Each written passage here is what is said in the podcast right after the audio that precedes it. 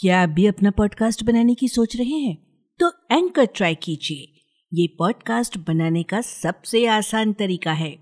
Number एक, ये free है। नंबर दो, इसमें कई सारे ऐसे टूल्स हैं जो आपको अपने फ़ोन और कंप्यूटर पर रिकॉर्ड और एडिट करने की फैसिलिटी देते हैं। और नंबर तीन, आप अपने पॉडकास्ट को डिस्ट्रीब्यूट भी कर सकते हैं, जिससे इसे स्पॉटिफाई और दूसरे प्लेटफॉर्म्स पर सुना जा सके। डाउनलोड कीजिए फ्री एंकर ऐप या विज़िट कीजिए एंकर डॉट एफ़ पर। अपना पॉडकास्ट स्टार्ट करने के लिए।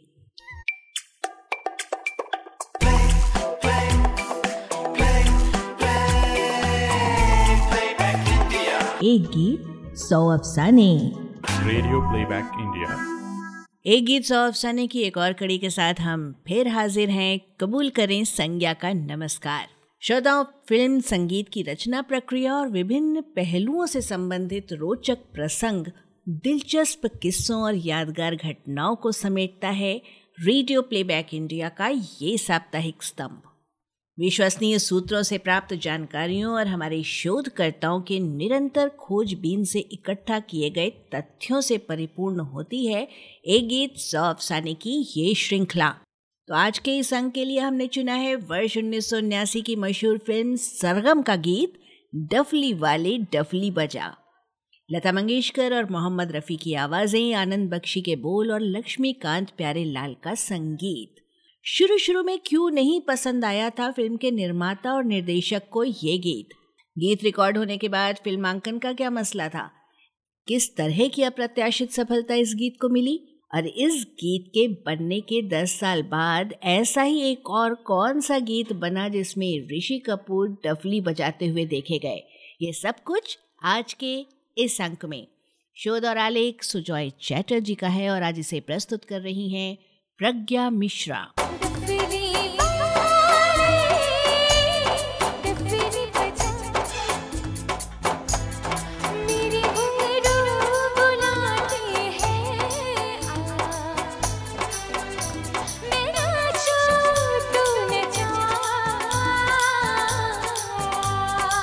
फ़िल्म एक ऐसी कला है, जहाँ फ़िल्म के प्रदर्शित होने तक कोई इस बात की गारंटी नहीं दे सकता कि फ़िल्म चलेगी या नहीं?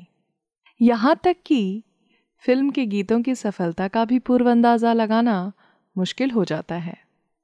बहुत कम बजट पर बनी कोई फ़िल्म और उसके गीत भी कई बार बहुत लोकप्रिय हो जाते हैं और कभी कभी बहुत बड़ी बजट की फ़िल्म और उसके गीत संगीत को जनता नकार देती है। मेहनत और लगन के साथ साथ किस्मत भी बड़ी मायने रखती है फ़िल्म जगत में।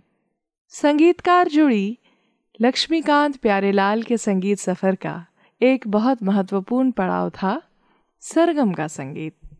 1979 में प्रदर्शित इस फ़िल्म का डफली वाले डफली बजा गीत उस साल बिना का गीत माला का चोटी का गीत बना था और इसी फ़िल्म के संगीत ने उन्हें 1980 में सर्वश्रेष्ठ संगीतकार का फिल्मफेयर पुरस्कार भी दिलवाया। भले यह पुरस्कार उन्हें मिला। पर स्तर की बात अगर करें तो शायद निर्णायकों के इस फैसले पर सवाल उठे। सरगम की तुलना में इसी वर्ष पंडित रविशंकर के संगीत में फ़िल्म मीरा के गीत या कानू राय के संगीत में फ़िल्म गृह प्रवेश के गीत कई गुना ज़्यादा उत्कृष्ट थे। पर यह भी एक विडंबना ही है कि तमाम पुरस्कार वितरण करने वाली संस्थाओं को गुणवत्ता और रचनात्मकता पुरस्कार प्राप्ति के मापदंड में सर्वोपरि नहीं रखा। डफली वाले डफली बजा।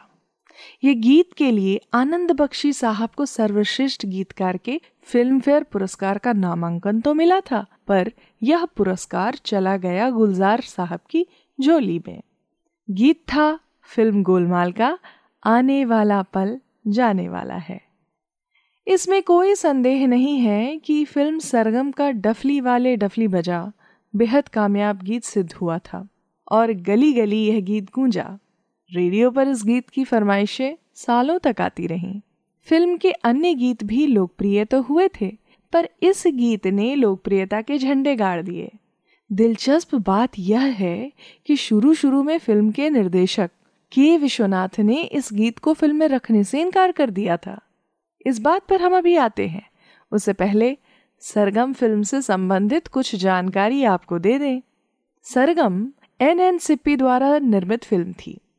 के विश्वनाथ लिखित व निर्देशित यह फ़िल्म 1976 की सुपरहिट तेलुगु फ़िल्म सिरी सिरी मुवा का रीमेक था। सरगम ने अभिनेत्री जया प्रदा को स्टार बना दिया। इस फ़िल्म के लिए उन्हें फ़िल्म फेयर सर्वश्रेष्ठ अभिनेत्री का नामांकन भी मिला था। और इस फ़िल्म को उन्नीस नवासी के बॉक्स ऑफ़िस में तीसरा स्थान भी मिला था। अब आते हैं डफली वाले के गीत पर। लक्ष्मीकांत प्यारेलाल ने इस गीत की धुन बनाई और आनंद बख्शी साहब ने बोल लिखे। गीत लेकर ये पहुँचे निर्माता और निर्देशक को सुनाने। लक्ष्मीकांत प्यारेलाल को यकीन था कि यह श्योर शॉट हिट गीत सिद्ध होगा और वो यही उम्मीद कर रहे थे कि सिपी साहब और विश्वनाथ साहब को गीत और धुन पसंद आएगा। पर उन्हें ज़बरदस्त झटका लगा जब निर्माता और निर्देशक को धुन पसंद नहीं आई और गीत के बोल बेकार लगे। डफली वाले डफली बजा, मेरे घुंघरू बुलाते हैं, आ, मैं नाचूं, तू नचा। ये कैसा बेकार गीत है? उन्हें ये बोल बड़े सस्ते, चलताऊ और निम्न स्तरीय लगे। गौर किया जाए तो बात गलत भी नहीं है। और अगर फ़िल्म के अन्य गीतों के बोलों पर ध्यान दें, तब तो उसका स्तर औरों से भी नीचे गिरा हुआ लगने लगता है। कोयल बोली, दुनिया डोली। हम तो चले परदेस, हम परदेसी हो गए। मुझे मत रोको, मुझे गाने दो। राम जी की निकली सवारी और पर्वत के इस पार। इन सभी गानों के बोल कम से कम डफली वाले के बोल से तो बेहतर थे। नतीजा, डफली वाले गीत रद्द हो गया। फ़िल्म की शूटिंग शुरू हुई। शेड्यूल के अनुसार एक एक कर सारे गाने फिल्माए गए। पर लक्ष्मी प्यारे को पता नहीं क्यों ऐसा लग रहा था कि डफली वाले को पब्लिक स्वीकार करेगी और गाना ज़रूर हिट होगा। पर उनकी बात को मानने को कोई तैयार नहीं। पूरी फ़िल्म कंप्लीट हो गई, पर डफली वाले के सितारे गर्दिश में ही अटके रहे। अंत में एलपी के लगातार अनुरोध करने पर निर्माता मान गए। और डफली वाले गीत को रिकॉर्ड करने की अनुमति मिल गई। लता मंगेशकर और मोहम्मद रफ़ी की आवाज़ों में यह गीत रिकॉर्ड तो कर लिया गया। पर अब अगली समस्या यह थी कि फ़िल्म में किसी और गीत की गुंजाइश ही नहीं बची थी। ऐसा कोई सिचुएशन नहीं था जिसमें डफली वाले गीत को फिट किया जा सके। गाना फिर से अटक गया। जिन लोगों ने यह फ़िल्म देखी है उन्हें पता होगा कि डफली वाले को फ़िल्म के बिल्कुल अंत में क्लाइमैक्स से ठीक पहले एक ऐसी जगह पर डाल दिया गया है, बल्कि यूँ कहे कि ठूस दिया गया है, जहाँ पर गीत का कोई सिचुएशन ही नहीं था। हमने जब यह फ़िल्म दूरदर्शन पर पहली बार देखी थी, तब इस गीत को फ़िल्म के अंत तक न पाकर यह समझ लिया था कि शायद दूरदर्शन वालों ने गीत को काट दिया है, जैसा कि वे अक्सर किया करते थे। पर हमारी इस धारणा को गलत साबित करते हुए फ़िल्म के बिल्कुल अंत में यह गीत सुनाई दिया। इस तरह, डफली वाले को फ़िल्म में एंट्री मिल गई और गीत भी खूब लोकप्रिय हुआ। पर एक अफसोस की बात यह रह गई कि फ़िल्म में इस गीत के लिए अच्छा सिचुएशन नहीं बन सका। अगर निर्माता निर्देशक शुरू में एलपी की बात मानकर गीत को रख लेते तो शायद ऐसा नहीं होता और फ़िल्म की कहानी के साथ गीत घुल मिल गया होता। खैर, अंत भला तो सब भला। ऋषि कपूर, डफली और लक्ष्मीकांत प्यारेलाल की तिकड़ी का एक बार फिर साथ आना हुआ। सरगम के बनने के दस साल बाद। 1989 में एक फ़िल्म बनी थी, बड़े घर की बेटी, जिसमें डफली वाले गीत जैसा एक गीत बनाने की कोशिश हुई थी। आनंद बख्शी की जगह आ गए संतोष आनंद जया प्रदा की जगह आ गई मीनाक्षी शिशाद्री और लता रफ़ी की जगह आ गए अनुराधा पौडवाल और मोहम्मद अज़ीज़। गीत बना, तेरी पायल बजी, जहाँ मैं घायल हुआ वहाँ, तेरी डफली बजी जहाँ मैं पागल हुआ वहाँ। यह गीत डफली वाले की तरह ब्लॉकबस्टर तो नहीं साबित हुआ, पर अच्छी खासी लोकप्रियता ज़रूर हासिल की थी। रेडियो पर यह गीत भी खूब गूंजा था अपने ज़माने में। यूँ तो फिल्मी गीतों के फिल्मांकन में डफली का प्रयोग काफ़ी बार हुआ है, पर गीत के बोलों में डफली का इस्तेमाल इन्हीं दो गीतों में सबसे ज़्यादा चर्चित हुआ है। 1990 की फ़िल्म आज़ाद देश के गुलाम, फ़िल्म में फिर एक बार एलपी का संगीत बद्ध किया हुआ पर समीर का लिखा हुआ गीत आया, बोल मेरी डफली बोल बोल, बात पते की बोल, खुलती है खुल जाए दुनिया वालों की पोल। उधर वर्ष 2001 में आनंद बख्शी और विजू शाह ने रचा फ़िल्म कसम का गीत, तेरी डफली मेरे पायल बजते हैं एक साथ।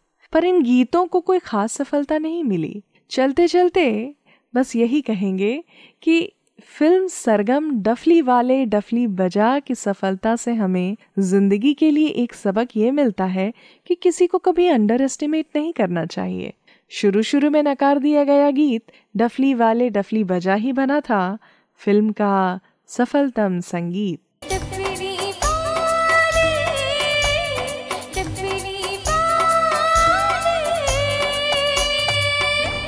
तो श्रोताओं यहाँ पर आकर पूरी होती है एक गीत सौ अफसाने की आज की कड़ी।